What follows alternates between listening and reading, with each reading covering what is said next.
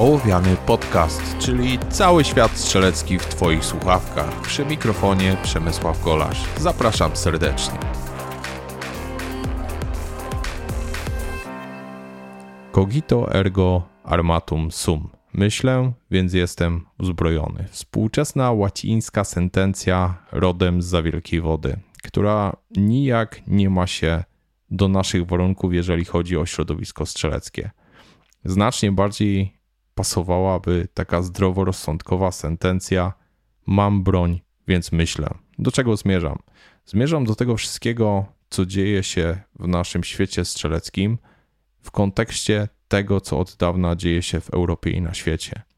Mamy do czynienia z naprawdę masowym zjawiskiem próby ograniczenia posiadania legalnej broni.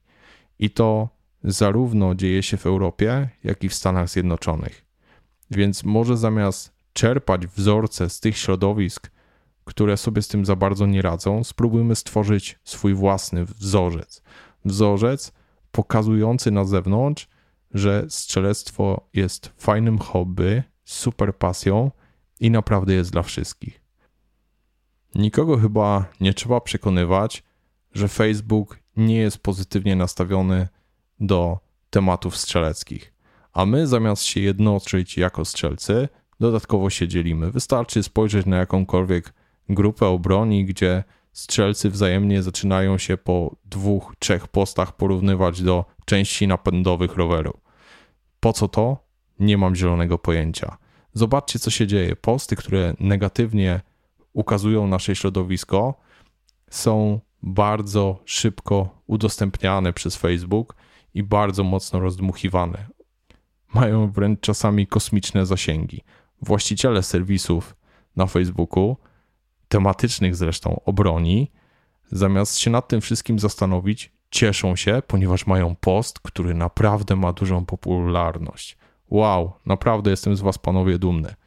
Nikt nie widzi tego, co się dzieje z drugiej strony, że wszystkie treści, które próbują naszą pasję pokazać w jakikolwiek sposób pozytywny, są przycinane maksymalnie jak się tylko da. Wystarczy wspomnieć ostatnie e, testy pana ze szkoleń AT, który e, procedury testów karabinka znalazł chyba w zdrabce w chipsach i jak łatwo zostało to e, zarówno przez Facebook, jak i media chodnikowe rozdmuchane do poziomu wielkiej sensacji. Niestety w temacie broni rzetelność dziennikarska w naszym kraju leży. Nie wiem, czy bierze się to z niewiedzy, czy z chęci wręcz e, przekręcenia świadomego faktów tylko po to, aby dana wiadomość zdobyła większą popularność, i była bardziej kontrowersyjna, ale wiele razy widziałem e, zdjęcia, które pokazują dwie wiatrówki i trzy pistolety hukowe, podpisane informacją, że oto policja znalazła prawdziwy arsenał. Cóż, dla nas jest to oczywiste. Dla innych osób jest to tylko kolejnym argumentem do tego, aby mówić o broni negatywnie. Nagłaśniane są wszelkie incydenty z użyciem broni palnej, wszelkie masakry, które miały ostatnio miejsce w Europie i w Stanach Zjednoczonych, ale tak naprawdę, jeżeli chodzi o te wydarzenia, które miały miejsce w Europie, praktycznie żadne z nich nie miało w swoim udziale broni palnej legalnie posiadanej przez użytkowników. To wszystko była broń pozyskana nielegalnie, tworząc strefy wolne od broni, tworząc zielone strefy, o których tak pięknie mówią wszyscy ci, którzy są bardzo pokojowo nastawieni, tak naprawdę robimy strefy swobodnego działania właśnie tych wszystkich osób, które chcą zrobić krzywdę innym. W Polsce środowisko strzeleckie jest już na tyle bogate i mamy tyle możliwości rozwoju, że każdy znajdzie coś dla siebie. Nie ma potrzeby tego, aby dzielić się i wzajemnie wytykać się palcami. Może nadszedł czas na to, aby jako środowisko strzeleckie trochę bardziej się zjednoczyć i przestać się obrzucać błotem. Zamiast prowadzić naprawdę dyskusje na forach facebookowych na poziomie pierwotniaka, może czas zacząć rozmawiać o broni świadomie i tak, aby nie dawać pożywki tym wszystkim, którzy próbują rozbić środowisko strzeleckie. Przede wszystkim potrzebujemy naszych własnych mediów, potrzebujemy miejsca, w którym będziemy mogli rozmawiać swobodnie, w którym nikt nie będzie nam narzucał tego, co możemy pokazywać, o czym możemy mówić, miejsca, w którym będzie można spokojnie dzielić się swoją pasją, a nie będzie o tym decydowała jakaś światowa korporacja. Tak naprawdę Facebook jest takim środowiskiem bardzo mocno moderowanym i bardzo mocno ukierunkowanym przeciwko nam wszystkim. Zresztą nie tylko on, bardzo podobnie ma się kwestia, jeżeli chodzi o YouTube'a. Wszystkie kanały obroni e, są praktycznie demonetyzowane. Jeżeli pojawi się coś, co YouTube'owi się nie spodoba, nie mamy możliwości umieszczania reklam w filmach, czyli nie mamy możliwości jako twórcy czegokolwiek na nich zarabiać, w jakikolwiek sposób rozwijać swoje działalności. Bardzo wiele pytań otrzymałem od Was, dlaczego zniknąłem z YouTube'a. Nie zniknąłem, natomiast postanowiłem przerzucić się na swoje własne media i właśnie jednym z takich mediów jest podcast, ponieważ tutaj nikt nikomu nie narzuca, co może, a czego nie może mówić.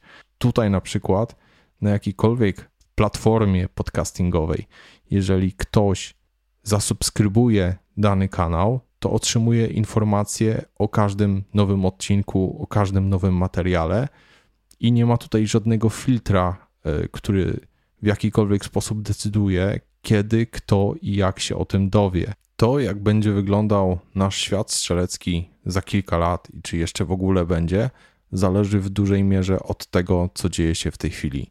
Zamiast kłócić się ze sobą, obrzucać błotem na forach i grupach obroni, może zacznijmy działać razem, wspólnie w kierunku tego, aby to wszystko istniało dalej.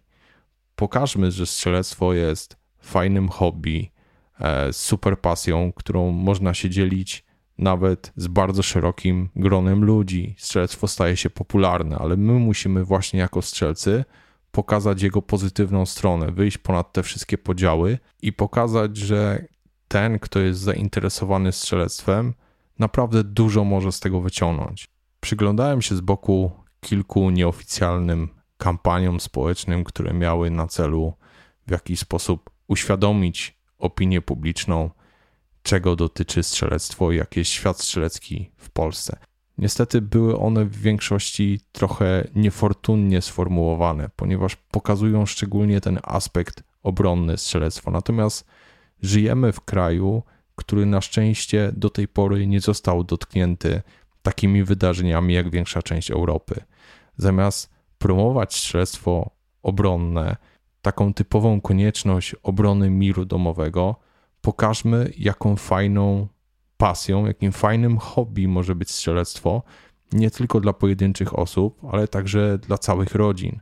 Pokażmy to, że strzelectwo precyzyjne wymaga bardzo dużego skupienia i pozwala bardzo fajnie uspokoić młodych ludzi. Pokażmy to, że na piknikach strzeleckich mogą się spotykać całe rodziny.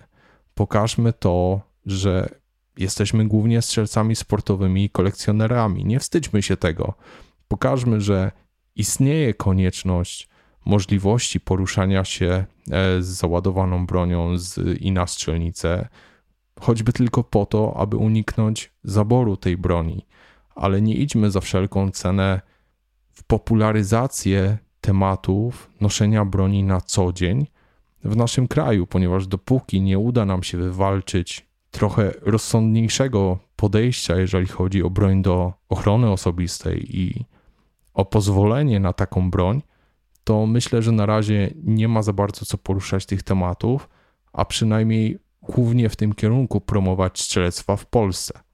Strzelcy zorientowani proobronnie mają masę zawodów, naprawdę fajnych imprez, na których mają szansę się wykazać. Czy jest to Protect Home and Family, czy jest to Nocna Straż, czy jeszcze wiele innych imprez, o których być może nie słyszałem, które są organizowane przez fajnych ludzi w bardzo fajnej formule i można się tam wykazać swoją pasją. Natomiast dla zwykłego człowieka, który nie miał z bronią nic wspólnego, popularyzacja głównie tych tematów jest wzmocnieniem przekazu, że broń służy do zabijania. Natomiast przekażmy też, że broń służy do sportu, do naprawdę fajnego współzawodnictwa, do naprawdę fajnej pasji.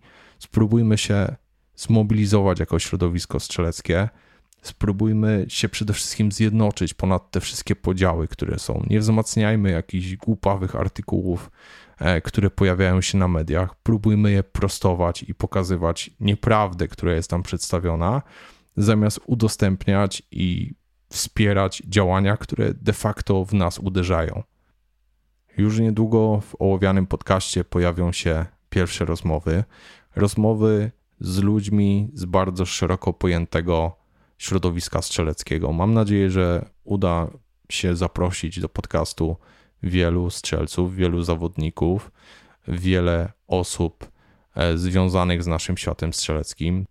Także tych, którzy monitorują na bieżąco wszystko to, co dzieje się w kwestii teraźniejszych i przyszłych przepisów i regulacji, e, jeżeli chodzi o broń palną ale także z tymi wszystkimi, którzy patrzą na nas z zewnątrz, ponieważ być może wtedy sami lepiej zrozumiemy swoje środowisko i będziemy wiedzieć, w którym kierunku iść, aby właśnie być postrzeganym trochę inaczej niż jesteśmy postrzegani w tej chwili. Ze swojej strony dziękuję Wam bardzo serdecznie i do usłyszenia w kolejnym odcinku ołowianego podcastu.